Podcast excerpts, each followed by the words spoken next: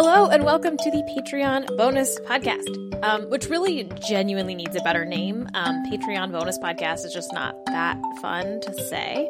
And now that the membership program, the Time Travelers Club, has its own podcast that is sort of similar to this one, but a little bit more in depth. That one has a name. It's called the Time Traveler Dispatch. So I thought that we should give this podcast a name that is more fun and interesting than the Patreon bonus podcast. So in the newsletter this week, I proposed a couple of options, but I am genuinely curious what you all think. Here's a couple that I came up with. The Parallel World, the Alternate Timeline, Wharfs of Lard, which is the letters of Flash Forward scrambled into a new set of words, Octopus Bands, which is bonus podcast scrambled, The Protean, which is Patreon scrambled up into new words, or combining, since I usually call this the Patreon bonus podcast, this could be the Protean Octopus Bands, which is Patreon bonus podcast lettering all scrambled up. So let me know what you think. For now, I'm calling it the bonus podcast, but I'm genuinely curious what you think. By next one of these, I will have picked a new name. So hit me with your ideas or your thoughts. Anyway, today we are talking about the Flash Forward episode, Should We Put Polar Bears in Antarctica? Like I said on the episode, there were so many things that didn't make the final cut. The first cut of this episode was verging on 2 hours long, which is way too long. And so we're going to get to those bits in 1 second. But before we get into that, I just want to tell you that I am conducting a little experiment on you right now that you didn't even know about until now, because I'm telling you about it now. So I'm testing something out for an upcoming episode of the Advice show, Advice for and From the Future. On an upcoming episode of that show, I'm going to be talking about a couple of images. And obviously, talking about pictures on a podcast is a challenge, since it's a podcast and it's just audio. But there are a couple of different ways to do it, and I'm testing out a couple of them. And one of them I am testing on you right now. So this is a method that I heard about from my friend Ponders, who runs a really cool podcast called Accession that's all about art and art history. So you should go check out their podcast. It's really cool. And they told me about this sort of way of embedding images into the file for an RSS feed. And so in theory, if you pull up your podcasting app right now, you should be able to see a picture. There should be a picture accessible to you. So you might have to swipe to see it, depending on what podcasting app you're looking at and then that you use. But there should, at some point now in your podcasting app, be a picture of my dog. Her name is Moro. She's a black and white dog, so hopefully you can see that. And if I know that this doesn't work on all podcast listening apps, so you might not be able to. But if you do, just let me know if you can see it. Either way, and what app you're using. I'm just trying to kind of gather information about who can see it and who can't. So if you have a second to email me and tell me if you can see these images throughout the episode, I will note when the image should change. So sort of keep an ear open for that. And if you can, and if you have your podcast app handy, if you're not, driving or doing something with your hands right now, and you can check and see, let me know, because I want to make sure that it's working sort of the way I think it's going to work. Okay, now onto the stuff that I cut. So the first big thing that I cut from the episode was this conversation that I had with Jason McLaughlin about what sort of makes an ecosystem. Why is there a forest here and a prairie over there? What are the things that actually make that happen? And it's a simple question, but the answer is actually really complicated and has sort of changed recently.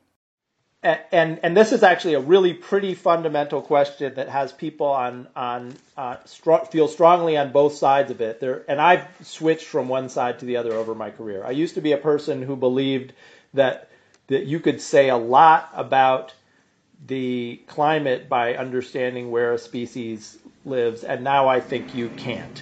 I think those other factors influence a lot, and I think that communities create their own stability. So if we have a small ecosystem with woolly stars and some little, desert rabbit that eats that, and some desert fox that eats the rabbit, that they promote stability in their own system. And so if you look at all three of them, they're going to have a distribution that might be constrained by climate, but it's not climate that's determining that. So if you talk to 10 ecologists, you'll get, 12 opinions on this. Was there something in particular that changed your mind in regards to climate and the groups of species and the you said you mentioned you went from one side to the other. Was there like something particular that changed your mind about that? Yeah, a graduate student. Kelly Heilman, who's now a postdoc at University of Arizona, did a dissertation in my lab, and we were looking at the distribution of species in the Midwest, of tree species in the Midwest, not in the last ice age, only 200 years ago. So we have very good information about the distribution of species just before land clearance and agriculture started. And we were testing an idea that our friend Carla Staver put out in the tropics, especially in Africa and South America especially, that there is that big communities of organisms have these self-reinforcing tendencies that stabilize themselves, and that those are fragile and can collapse. So everybody might have, many of your listeners might have heard this in last summer when the Amazon fires were raging, and people were worried that the Amazon might actually collapse, that it was near a tipping point and could turn over into something like a savanna that would never come back into rainforest. And so we were testing this idea in the Midwest, because the Midwest, back in 1820, there were closed old growth forests like rainforests, and there were open savannas. And we were saying, well, what was the climate that determined that boundary? And Kelly discovered that there was no climate that determined that boundary, that boundary was determined by the species themselves. The forests reinforce themselves, the prairies reinforce themselves, and in the very same climate, you can either have forests or prairies, but not in between. They have to be one or the other, very different systems. And when Kelly was analyzing these data, I was convinced that she had made a mistake, and so we kept going back to it and saying, well, what about this? What about this? We came up with all sorts of very imaginative ways that climate could determine vegetation, and it's just not there. So, and I was really, my training, for 30 years was climate. There might be a noisy relationship between climate and vegetation, but vegetation predicted by climate. It goes back to Alexander von Humboldt. Why, if you look in your biology book, there's a picture of the biomes of the world and where they occur in climate space. Turns out that for a lot of those biomes, we're not the only ones who are finding this. So on the modern landscape, all over, people are finding that there can be alternative assemblies of species in the same climate. And it does make you worry about human impacts, because when that's the case, you can switch from one community to another, and it's very hard to go back. You can't just say, oops, we should go back.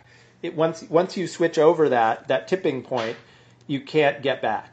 And so it does raise the idea that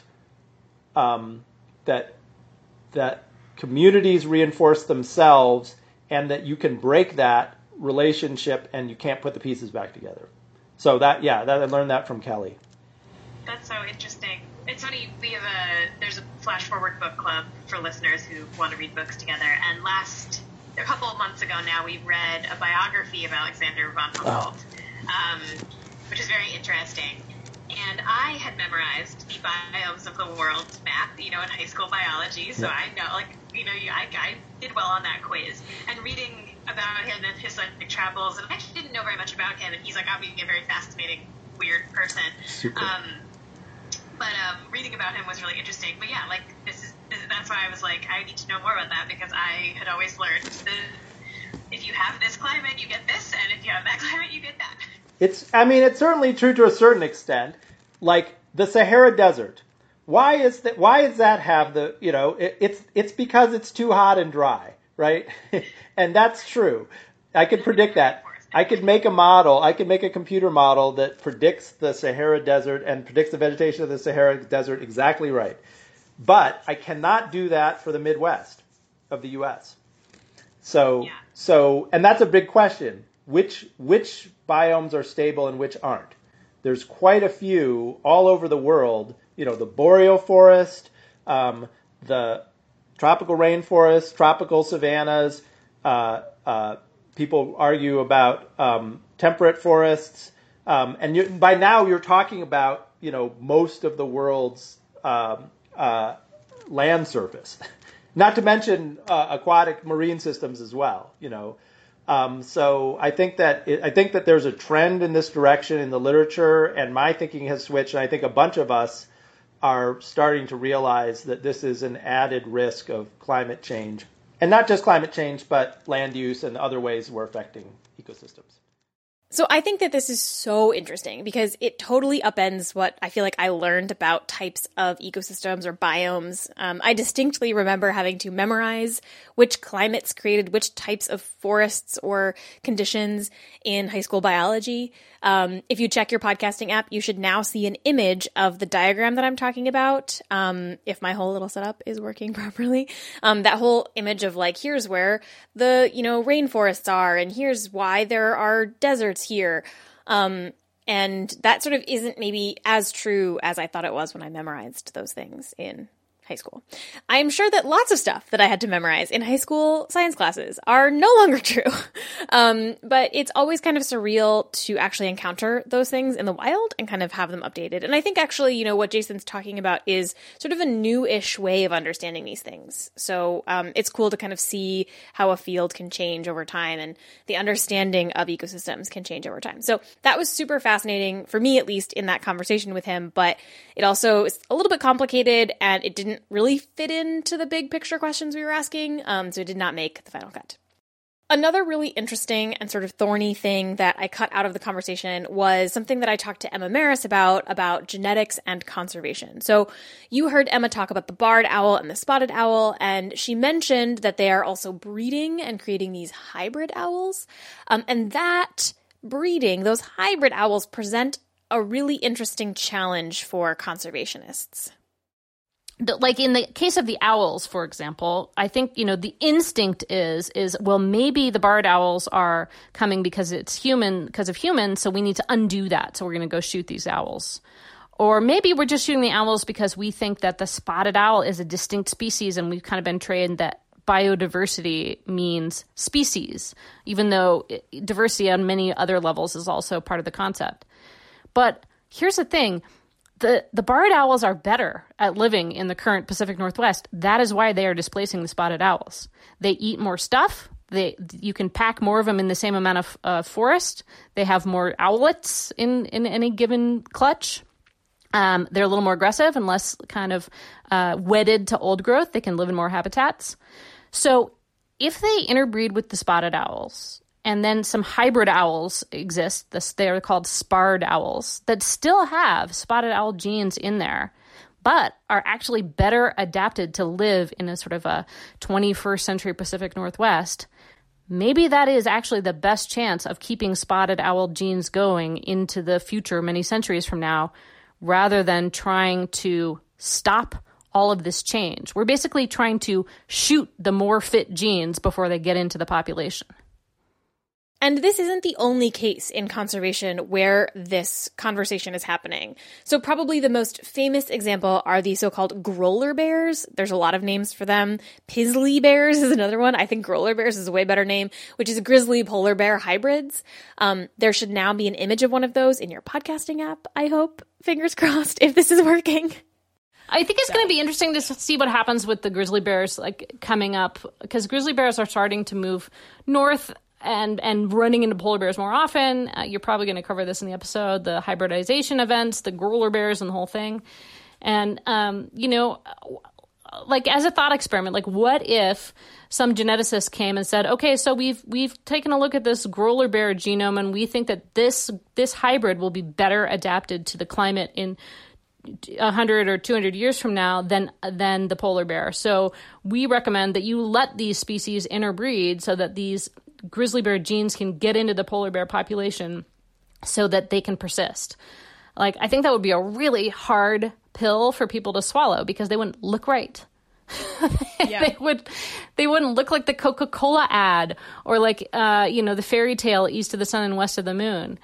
And like, honestly, I'm really sympathetic to that. But at the same time, it's kind of mean to the bears for us to be like, oh, you might be getting some valuable gene flow from your extremely close cousins, the grizzly bears, that you only differentiated from like a couple of tens of thousands of years ago. But we're not going to let you do it because we'd like you to look pretty. It's also maybe hypocritical because didn't humans like breed with their close relatives and wound up, you know, taking over the world basically? I feel like we did it. I am proudly 2% Neanderthal and, exactly. You know... Like, I'm proud of my hybrid heritage. This is how nature solves problems, is that it just moves around. Like, this is ultimately the reason that nature is awesome, is that it's dynamic in time and space, and it's really complicated. So by us trying to freeze it in time and space and sort of act as if we can manage it, as if it's just a food web that we can sketch out, I think we're denying the kind of thing that makes it so magical. And, you know, a time may come when our descendants look back at us now and say they were so in love with the world that they didn't want it to change. But it was trying to change all around them to cope with what they had done to it. And they were just resisting that because they just loved it. It's like we can't sacrifice other species on the altar of our love for the ecosystems of the past. So if the polar bear might go extinct because of us, because of climate change, should we stop it from breeding with the grizzlies who are moving further north, also because of us and because of climate change? Or should we let them breed to at least keep some polar bear genes in the gene pool, even if we can't save the bears themselves? So this is like a big question. I don't think there's a clear, easy answer. If you want to read more about the sort of weird value that we've put in polar bears, I would definitely recommend John Mooallem's book, Wild Ones. The first chapter, it starts with this chapter about polar bears, and it is incredibly funny and interesting. And John is such a good writer, and that first chapter is just, it's amazing. You should definitely read it. But polar bears are actually connected to the last thing that I did not include in the main cut of the episode, but that I want to talk about here. Which is that, you know, when Emma and I got on the phone, you know, before we started recording, we started talking a little bit about, you know, the kinds of things I wanted to ask. And she sort of offhandedly mentioned to me this paper that she had recently read about whether or not we should feed polar bears, sort of the philosophical question around feeding polar bears, which I thought was super interesting and kind of related to the stuff we were talking about on the episode, but also slightly different. It's kind of a similar question around how much help should we be offering and in what forms for these species. And so at the end of our call, I did ask her to say a little bit more about that, which did not make the final cut. But here's what she said about feeding polar bears. Claire Palmer, who's a philosopher at Texas A&M, has written about this. She's working on this right now, and she's got a really interesting paper she's working on about sort of going through the ethical case for and against it. So if climate change is melting the sea ice, and the sea ice is the primary hunting ground of the polar bear, if there are longer and longer periods in the summer where the polar bear cannot hunt seals because there is no sea ice, do we have a collective obligation to then feed those polar bears through that period so they won't die? And it's a complex problem because there's the first of all, it's important for your listeners to know that as of right now, the polar bear is not on the brink of extinction. That some population, there's sort of 19 different populations of polar bear that the IUCN keeps an eye on, and some of them are having these problems with the sea ice, but some of them are not. Some of them are even increasing in number because of changes in hunting regulations and stuff.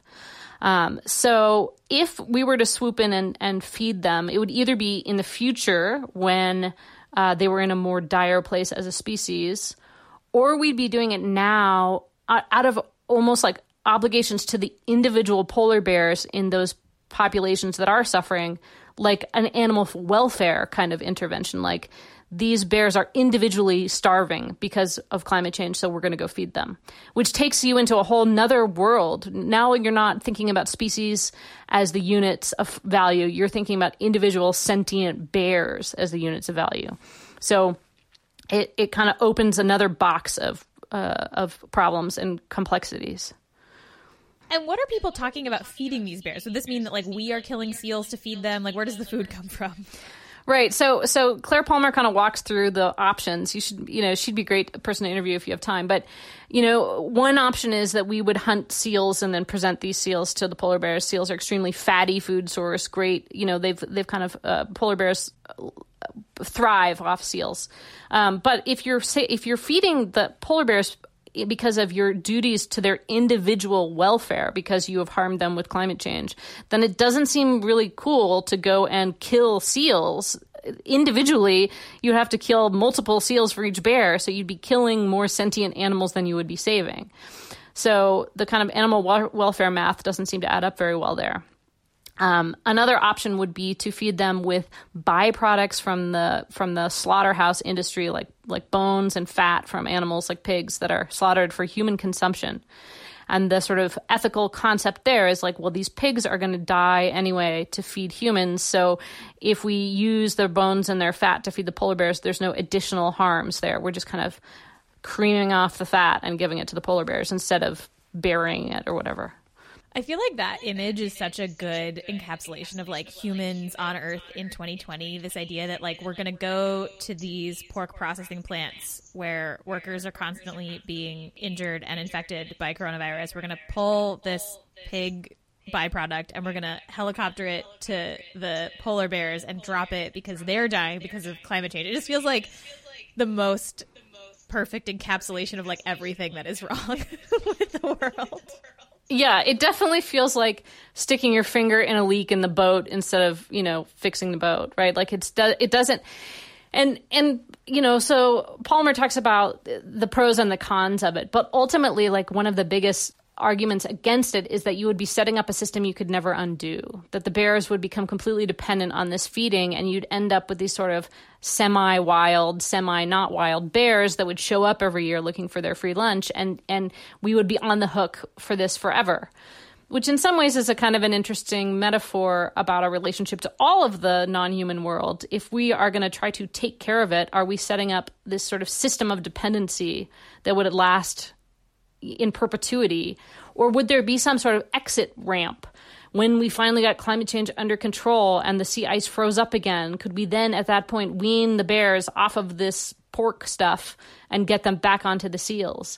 And we can imagine, I keep imagining this kind of ceremony like 400 years from now where the last polar bear gets the last pork sandwich and we say goodbye to them and everybody cries and claps. Like I said, there is something so incredibly weird to me about this idea, which is obviously why I like thinking about it, because it's kind of like breaks my brain. But like the idea of dropping, you know, pork byproducts out of helicopters to save the polar bears is just, it's an image that you couldn't really write into like a TV show because it would just feel too absurd, right? Like people would just be like, that's so ridiculous. You like that would never happen, or it just feels like too out there. And yet, you know, it's a real proposal that people are talking about. In fact, the polar bear expert who I mentioned at the very end, who I had emailed, whose email I quoted at the end of the episode, he has written about whether to feed polar bears as well as a conservation tactic. So this is not like an out there, totally bizarre proposal. This is something that people are genuinely talking about. Okay, those are all the segments that I cut from the episode. There's so much to say about all of this, about climate change and migration and help and care and sort of the way we think about the earth. And I am genuinely curious what you folks think about this, about moving species or not moving species. Like, should we do it? Should we not do it? I would love to know what you think. So if you want to send me an email or, you know, let me know what you think, I would love to know. I will say that I went into reporting this episode being pretty firmly against assisted migration. I thought that it was sort of foolish and honestly kind of egotistical to think that we could do this in a way that made sense. But as I talked to people like Cuauhtemoc and Jason and even Emma, I sort of realized that I could actually see situations where we would want to try doing this. It didn't seem like always a bad idea, although I think they all would admit, even the people who are in favor of it, I think would all admit that it's not going to save every species. It's just sort of in these particular places or particular examples where it might make sense. So yeah, it's definitely not the right choice for a lot of problems, but I will say that I am like a lot more open to it than I was before I started reporting the episode, which doesn't always happen. A lot of the time I go in kind of thinking what I think and I come out being like, yep, that's what I thought. So I do enjoy the ones where I sort of change my mind about things. I also don't think that Tiro's rewilding and Cuauhtemoc's assisted migration ideas are mutually exclusive necessarily. I think that both can kind of be a piece of this. And I think that's an interesting conversation to have too. Okay, that is all for this week. I hope you enjoyed this episode of the soon-to-be renamed bonus Patreon bonus podcast and these little things that I caught from the episode. I hope that was fun. And I will leave you now with a little secret. So this week's secret is that so I'm not a Harry Potter person. Don't hate me. I could never get into the books for reasons we won't get into here. So it's very easy for me actually to sort of cut J.K. Rowling out of everything in my life, given her consistent and really damaging transphobia. So that has not been a challenge for me. I know for some people it's hard. The one thing that I had to figure out was how to replace the concept of being a Slytherin. So even though I'm not a Harry Potter person, I have a sort of running joke among my friends that I'm sort of like the Slytherin on call, right? When someone needs advice for how to kind of get what they want or negotiate a deal or just sort of be a little bit less like nice, less of a pushover. I'm using my powers for good. Okay. Anyway, I am the Slytherin on call. So now I have to replace Slytherin with something. And, what we've landed on so far is Sneck Lady, as in S-E-N-K lady, which is like a really old internet meme. For some of you, that is going to make no sense. For those of you who were not raised working in the meme mines as I was, but I think it's funny. So you can now call me the Sneck Lady from here on out. Okay, talk to you next week. Bye.